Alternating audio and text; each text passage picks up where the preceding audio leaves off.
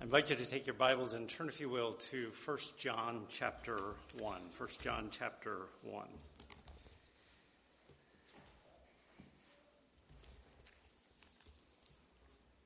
As you're turning there, we're grateful to have um, some guests with us. We're glad to have Anthony and Jessica from Chicago down visiting with Tom and Teresa this week, and we're glad to have them.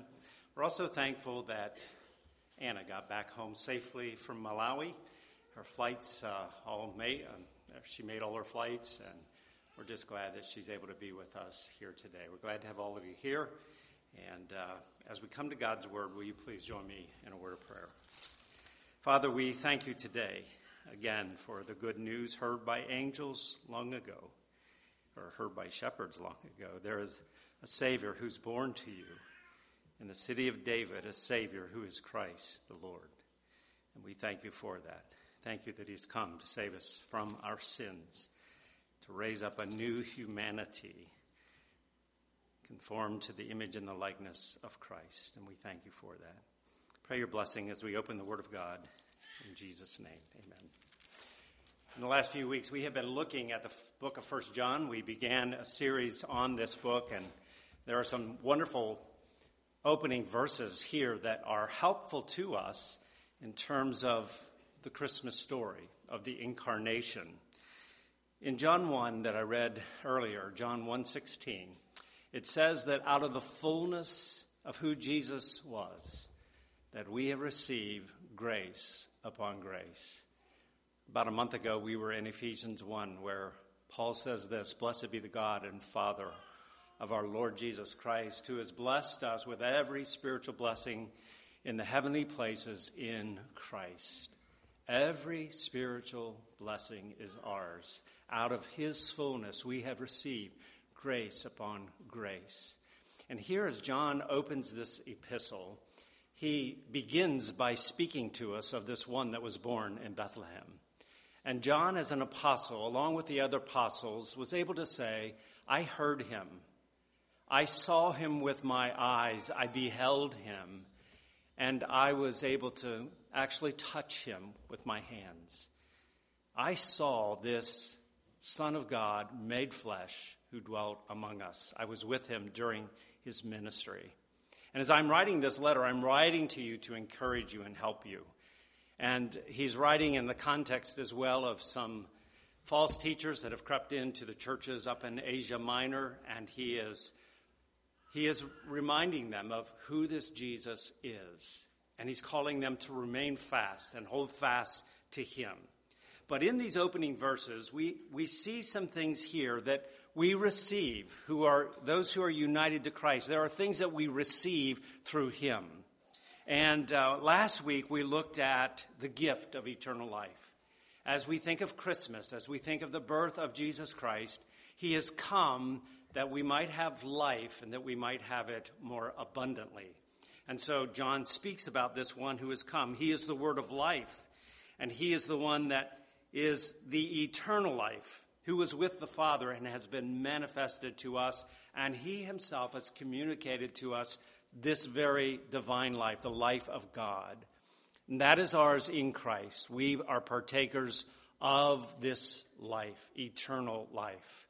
We were not those who enjoyed this kind of life as fallen sons of Adam. But Christ has communicated to us the very life of God Himself. But we also see in these opening verses, we see the gift of fellowship, a real vital fellowship, and we see the gift of joy and the gift of life. We're going to be looking at those briefly this morning. The first one is the gift of fellowship. We see this in verse 3, as John has said that I'm, I'm one who bears witness of this one who is eternal life who was manifested to us. And he says in verse 3 that that which we have seen and heard, we declare to you, that you also may have fellowship with us. And truly, our fellowship is with the Father and with his Son, Jesus Christ. Those to whom John is writing may have wondered, in light of these false teachers, if somehow they had missed out and John wants them to understand that they stand not as second class citizens, but they stand in relationship to the apostles and they have fellowship with the apostles, first of all. And uh, he says that there in verse 3 I want you to know that you also, you also have fellowship with us. So they weren't second class citizens. They weren't those who were somehow far removed from Christ. No, you have fellowship with us, the ones who saw, who heard, who touched Jesus. You also have fellowship with us. This is one of the reasons I'm writing to you, and I want you to know this. There are other reasons that are given in this book as to why John is writing, but this is one of them. I want you to know that you also have fellowship with us. And so he wants them to be encouraged to know this. Because there, again, were these false teachers that were speaking about different things and about a kind of higher life and a special knowledge. And John says, No, wait a minute. This Jesus that I have preached to you, that I have made known to you, you have fellowship with us, and we have fellowship with him. And so you enjoy this as well. And so, as we think of the word fellowship. It's a word in Greek that's koinonia. It has the idea of sharing things in common. There are things that we share together in various aspects of life that we have in common with other people. And one of those is family. Certainly, Christmas time, we think of spending time with our family. And what a wonderful gift that God has given to us. We share in common a life as a, as a family. And that is a blessing that comes from the Lord our God. There are other areas of life that we enjoy fellowship. May, may, we may enjoy fellowship with others who have interest in maybe a hobby or a sport or something like that. Civil War cronies, I know we got some of those here. Um, people that unite together around a shared interest. But here, this fellowship that John is speaking about is it is something that is a special kind of fellowship you have fellowship with us. This has been brought about because of the babe that was born in Bethlehem. He has come to give us new life, and in this life, we now have a new community of people that we are in fellowship with. And so, John will speak here about two kinds of fellowship, and they're certainly interrelated. And the first is a family fellowship. Having been born again by the Spirit of God, there is now this community with whom we rub shoulders, with whom we are uh, together followers of Christ. And John says, I want you to know that you have fellowship with us, with the apostolic message and messengers. You're not second class citizens. You enjoy this fellowship with us. This life that Christ has communicated to us has brought us into a fellowship into a community. I'm very thankful for family, thankful for the family that I grew up in. I thank God every day for that. I thank for thank God for the family that I have, a wife and children and now a grandson, and it's wonderful. I'm thankful for that.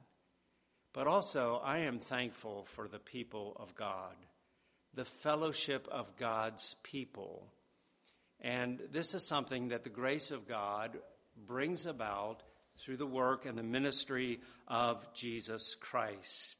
There's a camaraderie that you might have with sports or a hobby and other things in life, but there is nothing like this. It is a supernatural fellowship that is brought about by the Lord Jesus Christ and his work on our behalf. And even though the people of God may be from different backgrounds, they may have things that are uh, different uh, in terms of their background, their upbringing, even their language. But there is this fellowship that is enjoyed by the people of God. I have had the privilege, I think, of going to maybe like 15 different countries. And I am so excited and thankful when I get there to meet believers. You know, going to another culture, you feel a little strange and not at home. And then you meet the believers and you worship with them.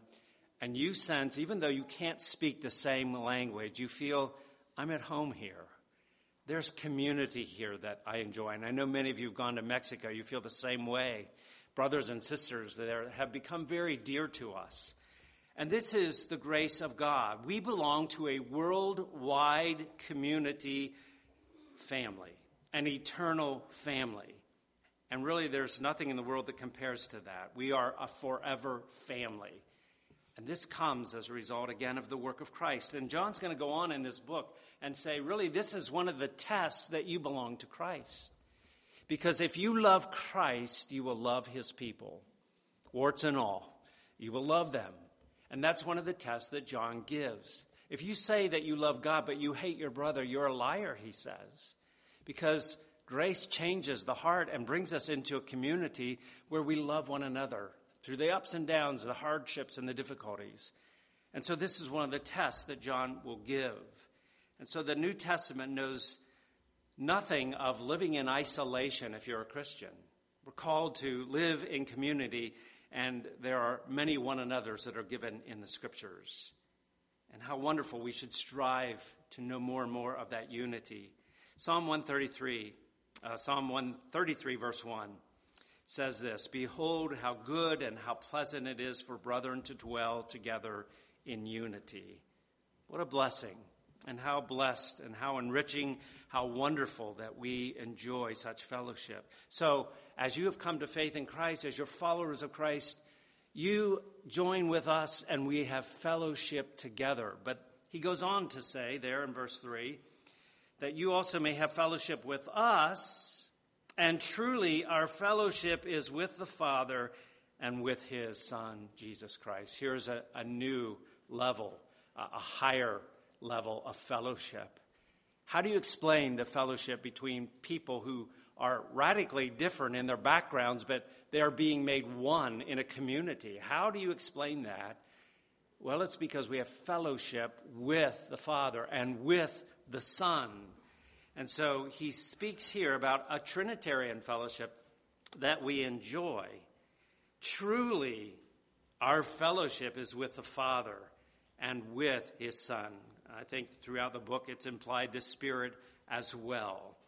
This is really the big thing. This is why Christ came into this world to breach the gap that existed between fallen men and a holy God, to restore, to reconcile those who are alienated, and once again to bring them into fellowship with God and with His Son. And it is the Son that makes this possible.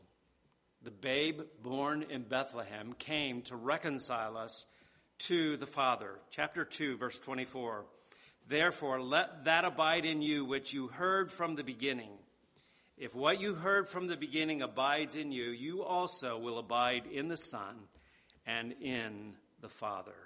It is Christ who makes this a reality. Jesus said in John 14 to his disciples, I'm going to go away and I'm going to go to my Father, but I'm going to come again. And where I go, you do not you do know, and the way you know. And Thomas said, Lord, really, we don't know. And Jesus said, I am the way, and I am the truth, and I am the life and no one comes unto the Father but by me. And as we think about the gospel, as we think about the work of Christ, the incarnation speaks to us that, that Christ brings sinners alienated from God into fellowship with God through his work, what he did upon the cross. It's all of his doing, and he reconciles us. And what happens in the gospel, the greatest gift that God gives to his people in the gospel is not a ticket out of hell. That, that is true. Christ does that for us. It's not that he gives us the promise of eternal life in heaven and with all the blessings of a new heavens and a new earth. That's true. But the core of the gift that we receive from God is that God gives himself to us. This is the greatest thing about our salvation that Christ gives us himself. God gives himself to us. John 17, 3, Jesus says there, This is eternal life, that they may know you, the only true and the living God, and Jesus Christ, whom you have sent. There are people in this life that we enjoy. We just enjoy being with them. in fellowshipping with them, being with them in their presence. But here is the greatest gift that we might know the true and living God, the maker of heaven and earth. He himself comes and condescends to draw near unto us and draw us to himself. So Jesus could say this in John 14 He who has my commandments and keeps them, it is he who loves me, and he who loves me will be loved by my Father, and I will love him and manifest myself to him. If anyone loves me, he will keep my word. And listen to this and my Father will love him, and we will come to him and make our home with him. We will come and make our home with him. What a blessing. And this again comes to us by way of the Lord Jesus Christ and his work for us. Now, listen to some of the terms that John is going to use in his epistle when he speaks about the relationship between God's people and, and, and about him. They have been called children of God. They are those who have been born of God. They are of God. They are his seed, and his seed abides in him. He has, the believer has the anointing from God. He abides in him. He knows him. We abide in him and he in us. These are some terms that are used by John. What a blessing. What a great gift is given to us through the Son, the Lord Jesus Christ, the incarnate Son of God. And so, this Christmas, may we rejoice in this truth, the gift of fellowship given to us through the Lord Jesus Christ. Dave, you want to come and